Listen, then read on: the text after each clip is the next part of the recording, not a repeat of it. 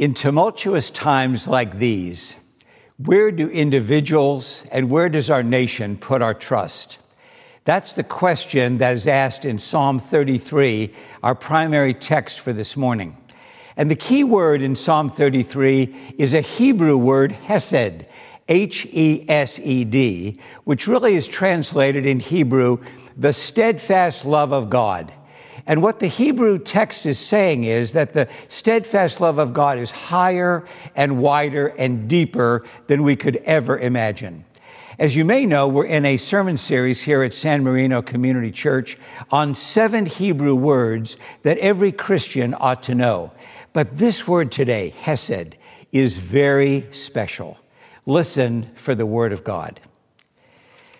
For the word of the Lord is upright and all his work is done in faithfulness. God loves righteousness and justice. The earth is full of the steadfast love of the Lord. By the word of the Lord the heavens were made, and all their host by the breath of his mouth. He gathered the waters of the sea as in a bottle. He put the deeps in storehouses. Let all the earth fear the Lord. Let all the inhabitants of the world stand in awe of him. For he spoke and it came to be. He commanded and it stood firm. The Lord brings the counsel of the nations to nothing. He frustrates the plans of the peoples. The counsel of the Lord stands forever, the thoughts of his heart to all generations.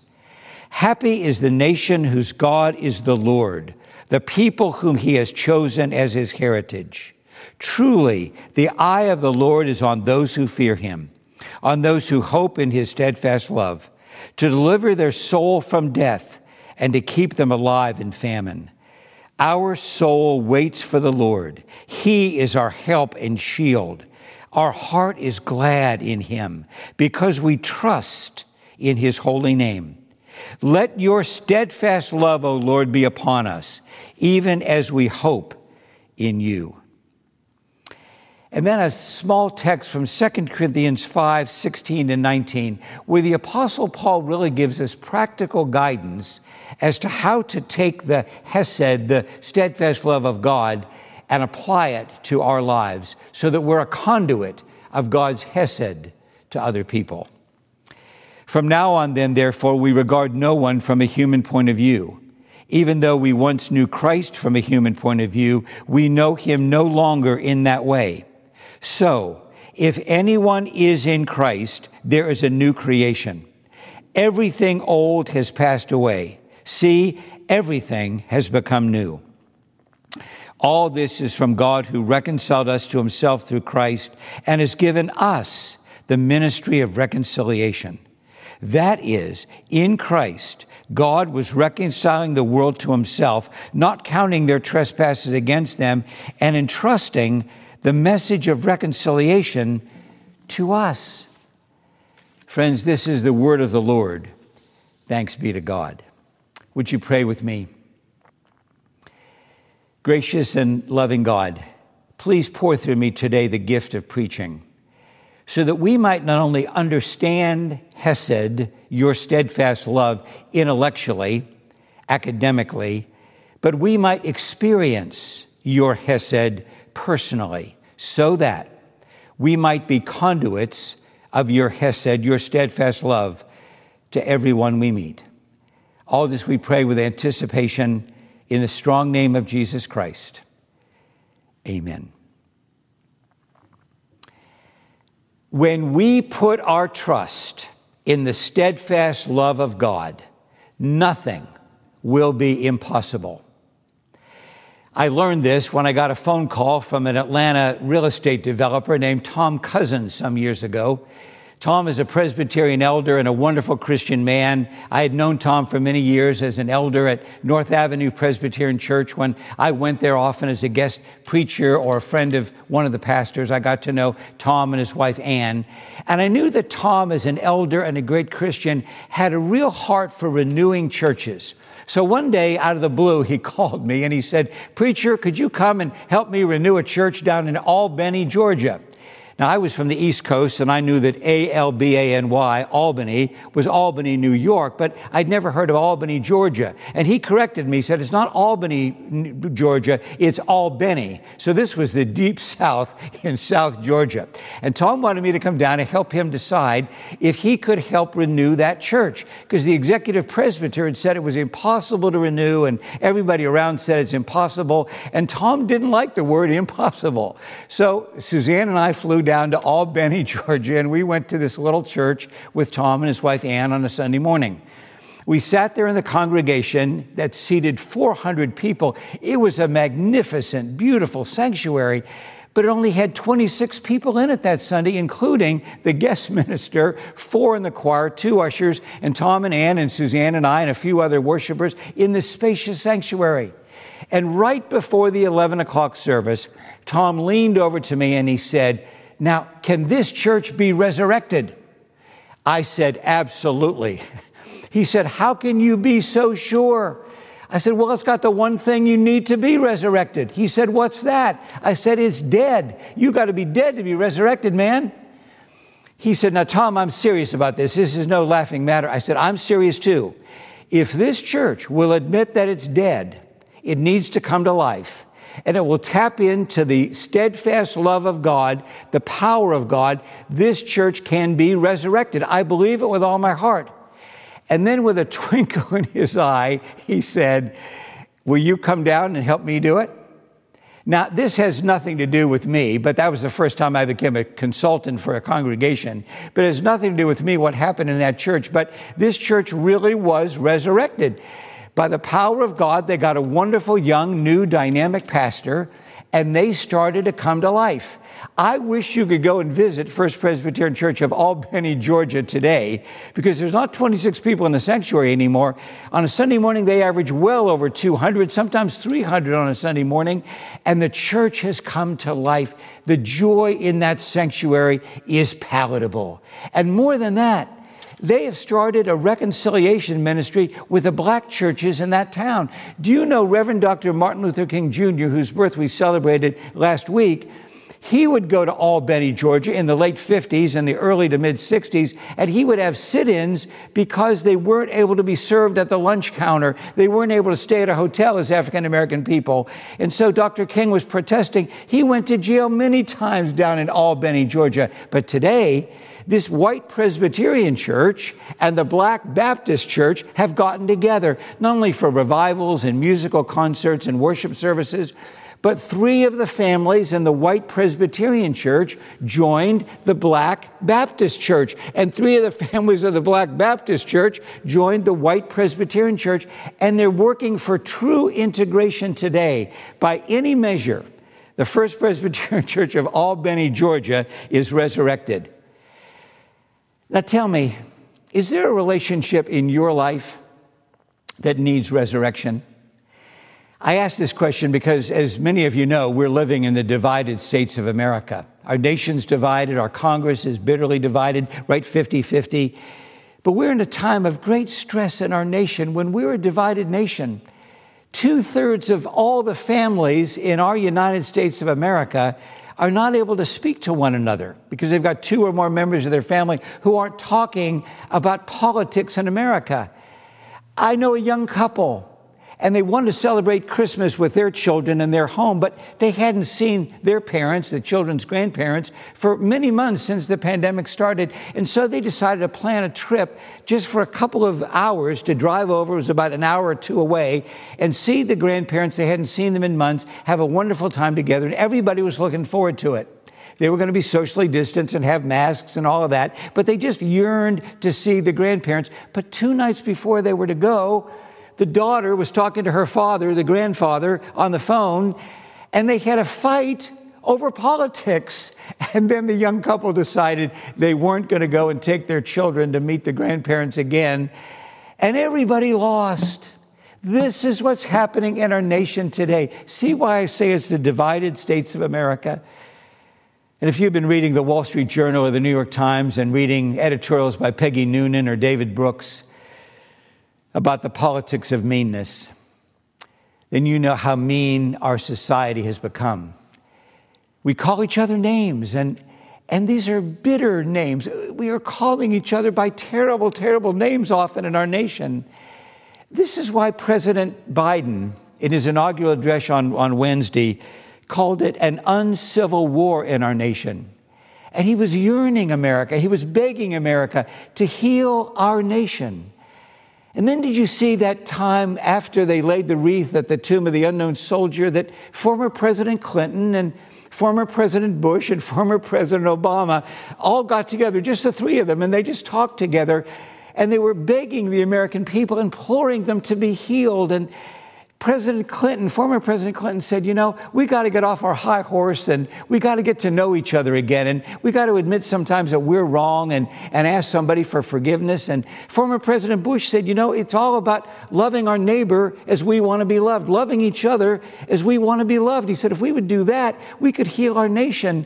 And then former President Obama said, you know, it's not about everybody agreeing with each other because we're always going to disagree. That's America. But we've got more in common as Americans than we've got that divides us. And I was inspired by all this rhetoric, President Biden and the form, three former presidents. I was inspired by all of it. The problem is, how do we do it? How do we move on and reconcile? How do we heal our land? How exactly do we do it? Well, today I believe the answer is found in Psalm 33 that we just read. It is found in the Hesed, the steadfast love of God. The steadfast love of God is deeper and wider and taller than we could ever imagine. And Psalm 33 says, The steadfast love of God created the world. The world is created in love, and God loves us. And God wants the best for us. God is the creator of healing. God can bring people together. The steadfast love of God is beyond what we could ever imagine. God is omnipotent. God is sovereign. God's got more power than we could ever even imagine in God's little finger. There's more than we could ever imagine. God can bring us together as a nation, as people. We can heal our land. And the Psalm 33 even says that out of death, God can bring life. It's in Psalm 33.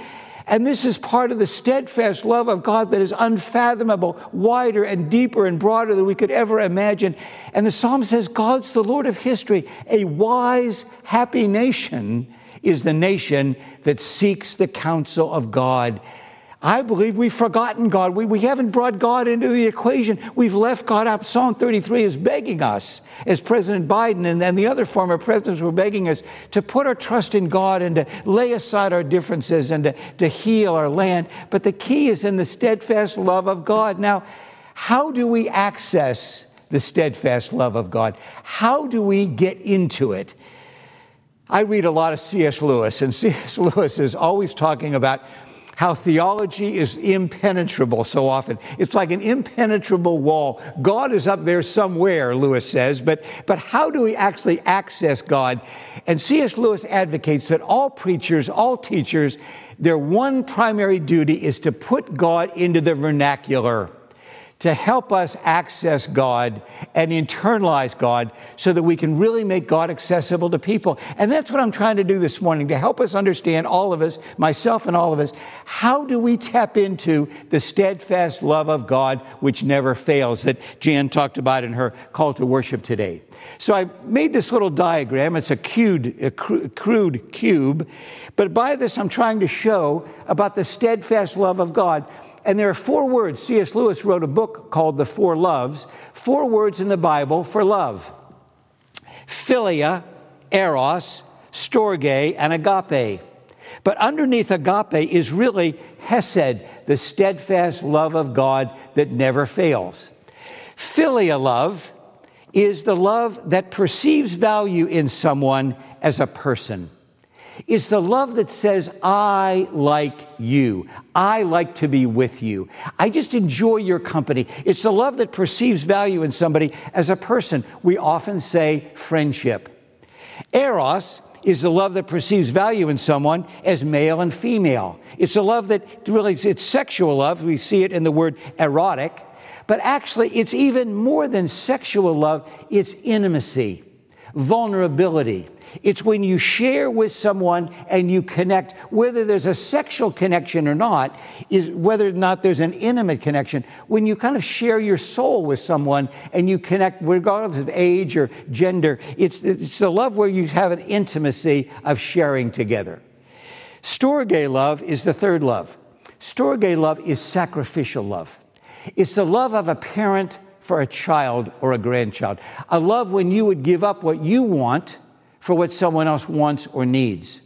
It's the love of a child for a parent when the child grows and becomes an adult and they help their aging parent, maybe their, their elderly parent, really do something, but they're sacrificing for that aging or elderly parent. It's also the love of a coach for a player, or the love of a teacher for the student, or the love of an employer for an employee. It's the love when you sacrifice, you give up something that you want or need for something that someone else wants or needs. But all those loves, as wonderful as they are, friendship, romance or intimacy and sacrifice, as important as all those three loves are, C.S. Lewis says, they're all human loves. They're all dependent on seeing value in the person. What happens when you stop valuing the person?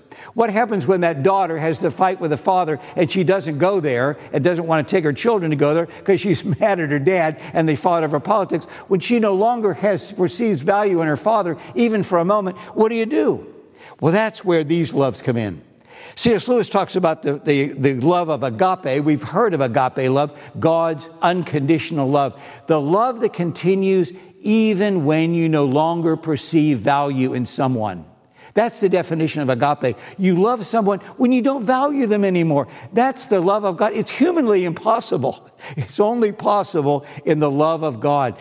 But this is the key. Underneath agape love is that Hebrew word that's one of our seven words, hesed, H E S E D, the steadfast love of God that never changes the love that's deeper and wider and broader than we could ever imagine. And so when you dip yourself into Hesed, all of a sudden, all these other loves can be enhanced. That's why I drew the cube.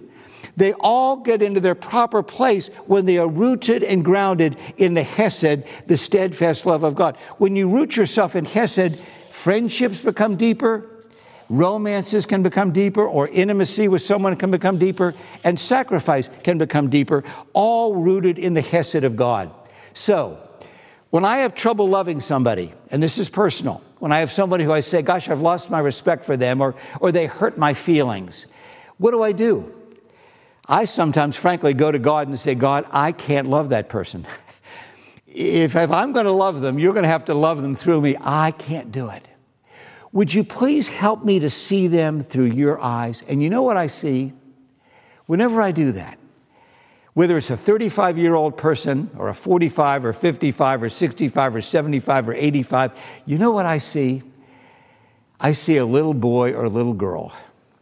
They may have a law degree, they may be a big time lawyer, they may be a CEO of a company, they may be a teacher, they may be an athlete, they may be an entrepreneur, they may be a big personality.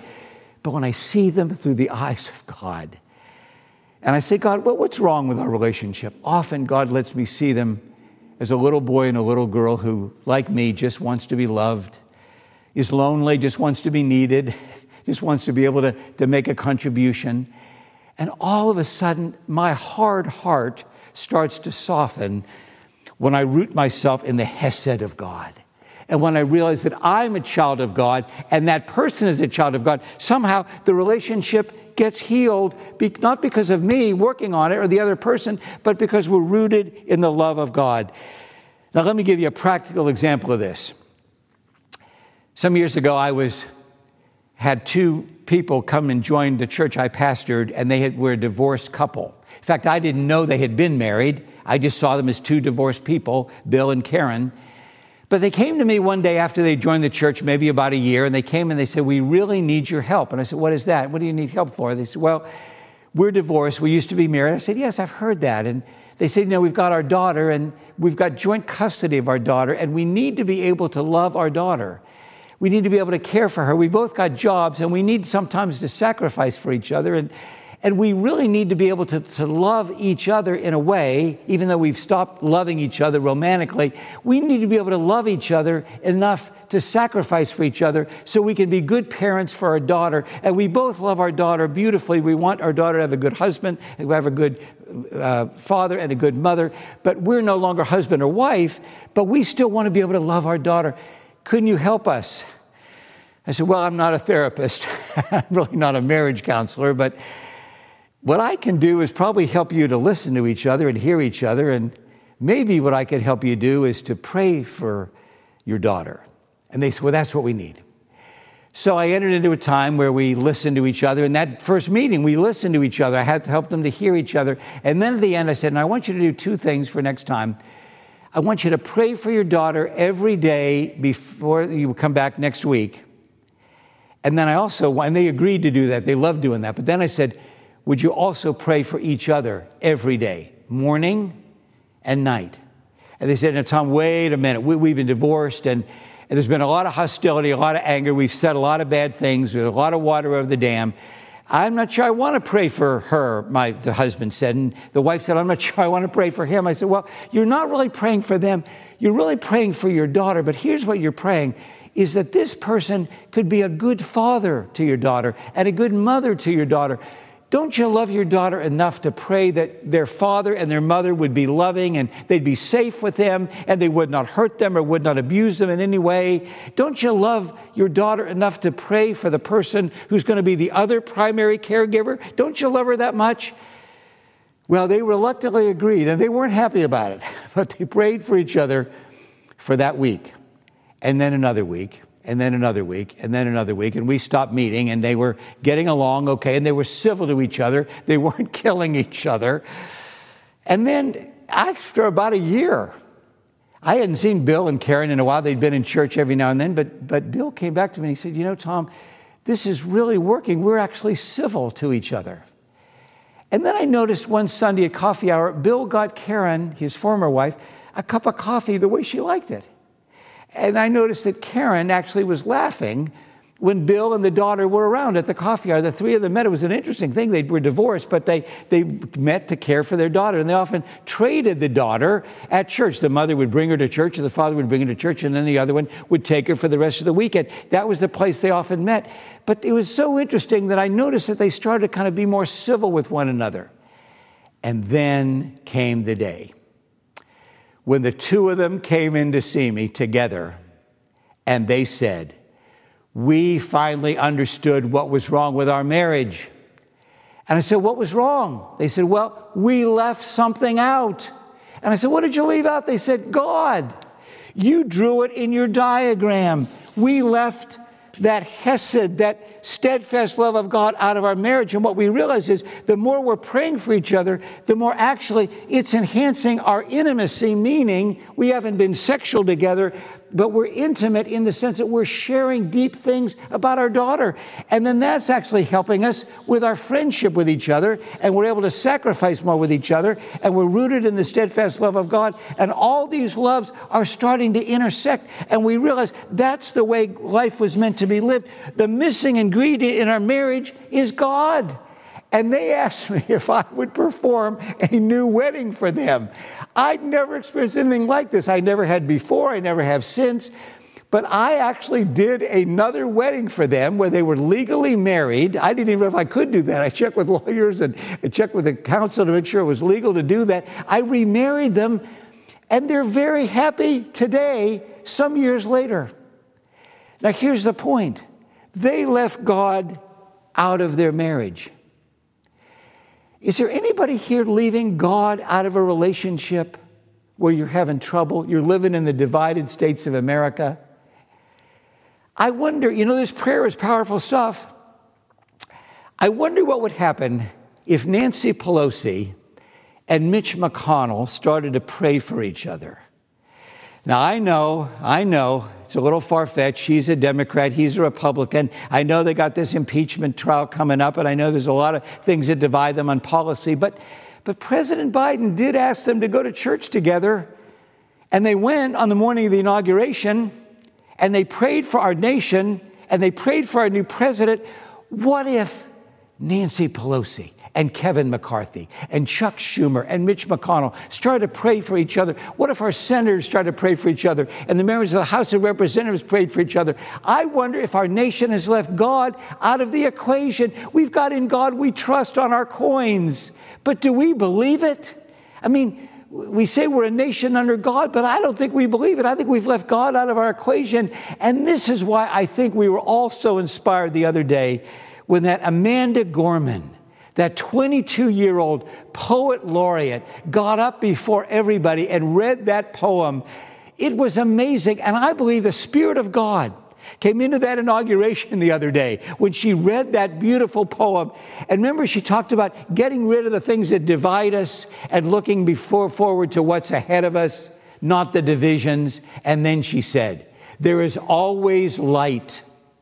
If only we are brave enough to see it if only we are brave enough to be it. That's it. Are we brave enough to be the light? Are we brave enough to be the United States of America amid the divided states of America? Are we willing to be reconciled with our neighbors? Are we willing to put our trust down on the steadfast love of God that never fails, as broader and deeper and wider than we could ever imagine?